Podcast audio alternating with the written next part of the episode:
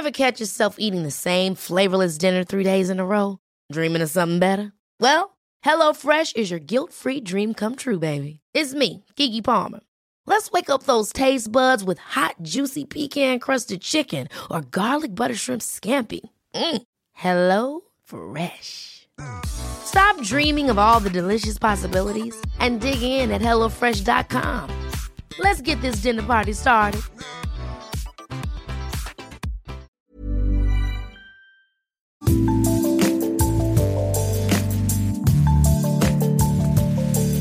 Bonjour, c'est Anne-Laetitia Béraud, bienvenue dans Minute Papillon, un podcast original de 20 minutes. C'est l'été, il fait beau, c'est barbecue. Que déguster quand on ne mange pas de viande ? Est-ce que la viande végétale peut se faire une place sur le barbecue des Français ? C'est sur quoi s'est penché Fabrice Pouliquin, journaliste au service environnement de 20 minutes. Tout d'abord, Fabrice, qu'est-ce que la viande végétale ? Je ne sais pas si on peut parler de viande végétale, je sais que ça hérisse le poil de beaucoup de lecteurs, donc on parle peut-être plus de simili-carné. En gros, c'est des produits qui vont se présenter comme des substituts à la viande, sauf qu'ils n'utilisent que des protéines végétales et ils vont essayer d'imiter jusqu'au goût, au parfum, à la texture de la viande.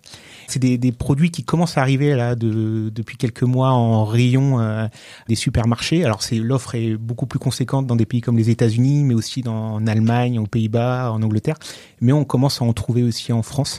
Donc on a interrogé les lecteurs de 20 minutes, savoir s'ils avaient déjà ou pas goûté et s'ils étaient prêts à faire de la place cet été sur leur barbecue pour ces simili-carnés. Et c'est un vrai sujet, pourquoi ? Parce que en gros, il y a aujourd'hui, je pense en tout cas, une prise de conscience des impacts qu'il y a à manger de la viande, comme dans d'autres secteurs, hein, c'est pas le seul, mais il y a des impacts sur à la fois les émissions de gaz à effet de serre, sur la souffrance animale qu'engendre l'élevage industriel.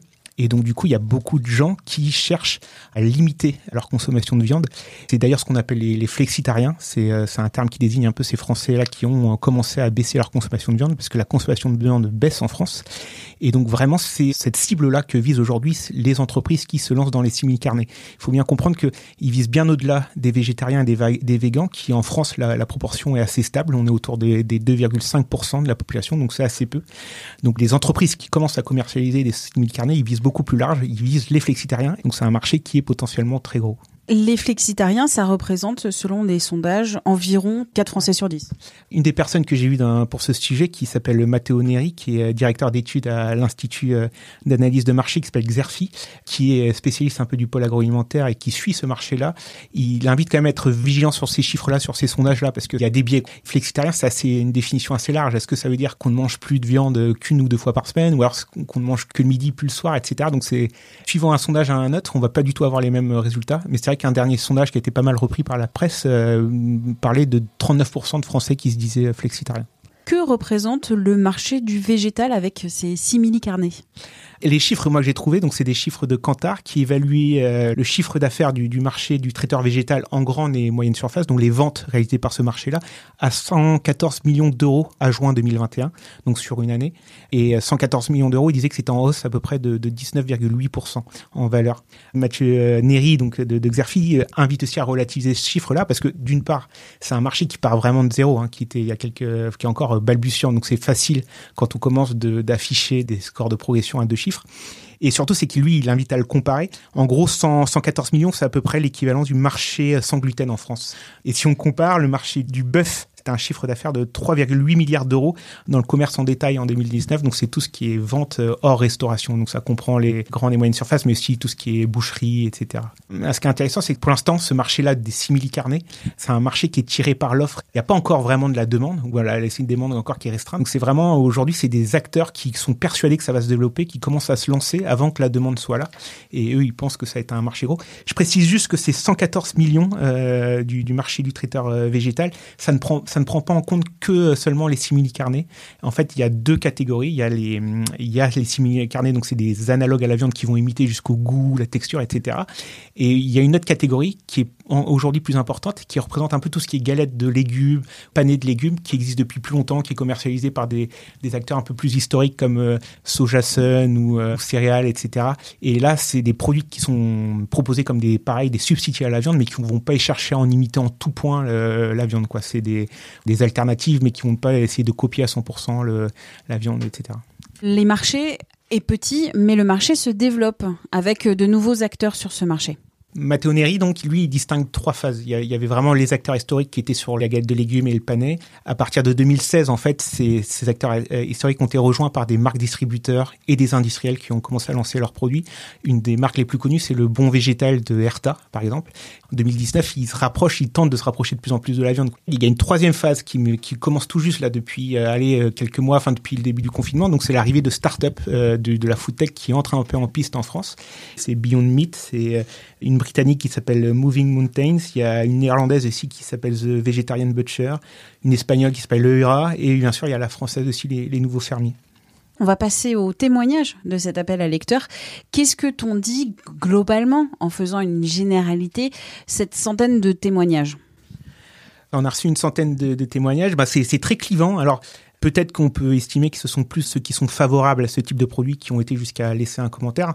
On voit que c'est très clivant parce qu'il y en a, par exemple, qui se contentaient de mettre en une phrase « il n'y aura jamais ça sur mon barbecue », etc. quoi. Parfois même en des termes moins fleuris.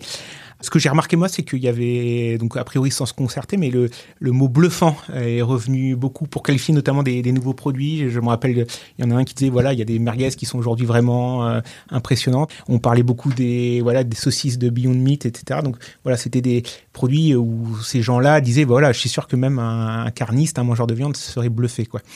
Ce que j'ai remarqué aussi, c'est qu'il y avait beaucoup de végans ou de végétariens à s'être exprimés et qui semblaient accueillir positivement ce type de produit en disant, moi ça fait 10 ans que je mange plus de viande et que je me sens un peu exclu dans les barbecues.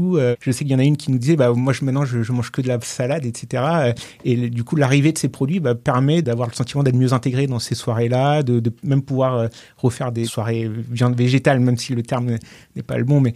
Il y en a même un, je me rappelle très bien, je crois qu'il s'appelle Christian, qui disait, ça a été un choc, depuis 20 ans qu'il ne mange plus de viande, de retrouver un peu ces saveurs-là. Et ce qui est d'ailleurs frappant, c'est qu'il y en a 3 personnes, même 4, qui ont dit, mais il y a une erreur qui consiste à croire que les végétariens n'aiment pas la viande. En fait, il y en a beaucoup qui disent que, ces 4-là qui se sont exprimés, ils disent, si, nous on aime bien le goût de la viande, mais si on se fait passer de viande pour des raisons éthiques, parce que à leurs yeux, c'était source de souffrance animale, d'émissions de gaz à effet de serre, etc. Donc ils ont voulu se priver de ça. Mais ils aiment bien le goût de la viande et ils sont du coup parfois heureux de le retrouver via ces simili-carnets qui arrivent. Et il y a des déçus. Il y a 2 critiques principales qui reviennent. C'est d'une part, ces produits, ce sont des produits ultra transformés. Ce que confirme d'ailleurs Matthieu Nery ou Mathieu Vincent Sigéhu, qui est le cofondateur de Digital Food Lab, qui est un cabinet de conseil un peu sur ces questions-là. Et effectivement, ce sont des produits qui affichent un nombre conséquent d'ingrédients. Et pour cause, c'est parce que du coup, ils essayent aussi d'imiter, pour imiter toute la texture, le parfum, etc. Il en faut. Il y a ce problème-là que pointent d'ailleurs ceux qui sont amateurs de ces substituts-là. Ils disent qu'ils ne le mangeraient pas tous les jours parce qu'ils ont effectivement pas l'impression que c'est pas les produits les plus sains qui existent. La deuxième grosse critique, c'est la question du prix, où donc Mathieu Vincent, par exemple, au Food Lab, il disait que c'est à peu près, les prix pouvaient être jusqu'à 50% supérieurs aux produits qu'il vise à remplacer. Est-ce qu'on peut réconcilier tout le monde ? Pour ce marché-là, en tout cas des simili-carnets, la question c'est de savoir comment on fait en sorte que les Français, les consommateurs, aient au moins l'occasion de tester ces produits-là. Pour l'instant, c'est des produits qui sont assez méconnus, donc je pense que l'enjeu c'est au moins de permettre aux gens de tester. Et d'ailleurs, c'est ce que certains disaient dans les témoignages, c'est qu'ils invitaient au moins essayer une fois. C'est un des enjeux pour le secteur et en fait, ça va pas trop se passer en rayon. En fait, dans nos habitudes de course alimentaire, on teste assez peu, on innove assez peu. Par contre, en restaurant, on est plus emprunt à tester des nouveautés. Et donc, l'enjeu aujourd'hui, en tout cas, c'est notamment les startups de la food tech là, dont on vient parler, cherchent aujourd'hui à être présents dans la restauration hors foyer et en particulier donc, dans les fast-food. C'est déjà un peu commencé en France. Je crois que c'était en mai dernier, par exemple, il y a Burger King qui vient de lancer de mémoire, ça s'appelle The Veggie King, donc un burger végétal. Avant ça, il y avait Beyond Meat qui livre aussi Buffalo Grill sur un burger végétal. Si le marché a un avenir, il faudra quand même que ça passe d'abord sûrement par les fast-food pour que les gens et l'occasion de tester, et si ça marche ou pas, il pourrait y avoir un développement dans les grandes surfaces ou pas, quoi. Après, on peut se demander est-ce que c'est un marché qui sera limité dans le temps, puisque un des témoignages, par exemple, qu'on a reçu, de mémoire, elle s'appelle Françoise, elle dit, qu'elle voit les simili-carnets, donc ces substituts végétaux à la viande, comme un compromis en attendant l'arrivée de la viande cultivée. C'est un peu différent, la viande cultivée, c'est de la viande produite en laboratoire à partir de cellules souches. Donc c'est vraiment là, ils cherchent vraiment, Enfin, c'est un vrai débat philosophique. Est-ce qu'on peut appeler ça de la viande ? Ça, c'est une question. Mais c'est vrai qu'a priori, les limitations de la viande seraient encore plus bluffantes. En tout cas, c'est la promesse du secteur. Sauf que pour l'instant, on n'y est pas. C'est encore en laboratoire, c'est en phase de développement. Mais ça peut arriver. Et la question après, c'est est-ce que si une fois que ça sera arrivé, si jamais ça arrive, est-ce qu'il y aura toujours de la place pour les simili-carnets ? C'est pas sûr. Merci à Fabrice Pouliquin, journaliste au service environnement de 20 minutes. Minute Papillon, c'est un podcast original de 20 minutes. Vous pouvez le retrouver sur toutes les plateformes d'écoute en ligne et sur 20minutes.fr à la rubrique podcast. N'hésitez pas à vous abonner, vous serez ainsi notifié des nouveaux épisodes. Et puis vous retrouverez aussi plus de 960 épisodes déjà diffusés. On se retrouve très vite. D'ici là, portez-vous bien.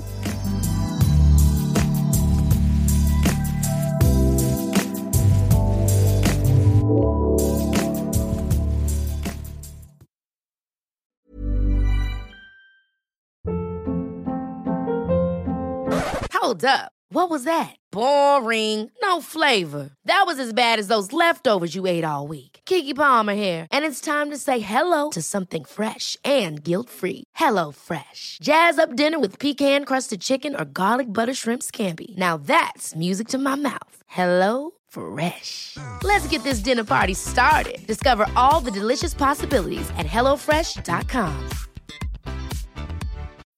When you need mealtime inspiration, it's worth shopping Kroger, where you'll find over 30,000 mouthwatering choices that excite your inner foodie. And no matter what tasty choice you make, you'll enjoy our everyday low prices, plus extra ways to save, like digital coupons worth over $600 each week. You can also save up to $1 off per gallon at the pump with fuel points. More savings and more inspiring flavors make shopping Kroger worth it every time. Kroger, fresh for everyone. Fuel restrictions apply. On ne va pas se quitter comme ça. Vous avez aimé cet épisode ? Sportif, généraliste, sexo ou scientifique, varié mais toujours bien informé. Découvrez les autres podcasts de la rédaction 20 minutes sur votre application d'écoute préférée ou directement sur podcast au pluriel.20minutes.fr. Et merci de nous avoir écoutés.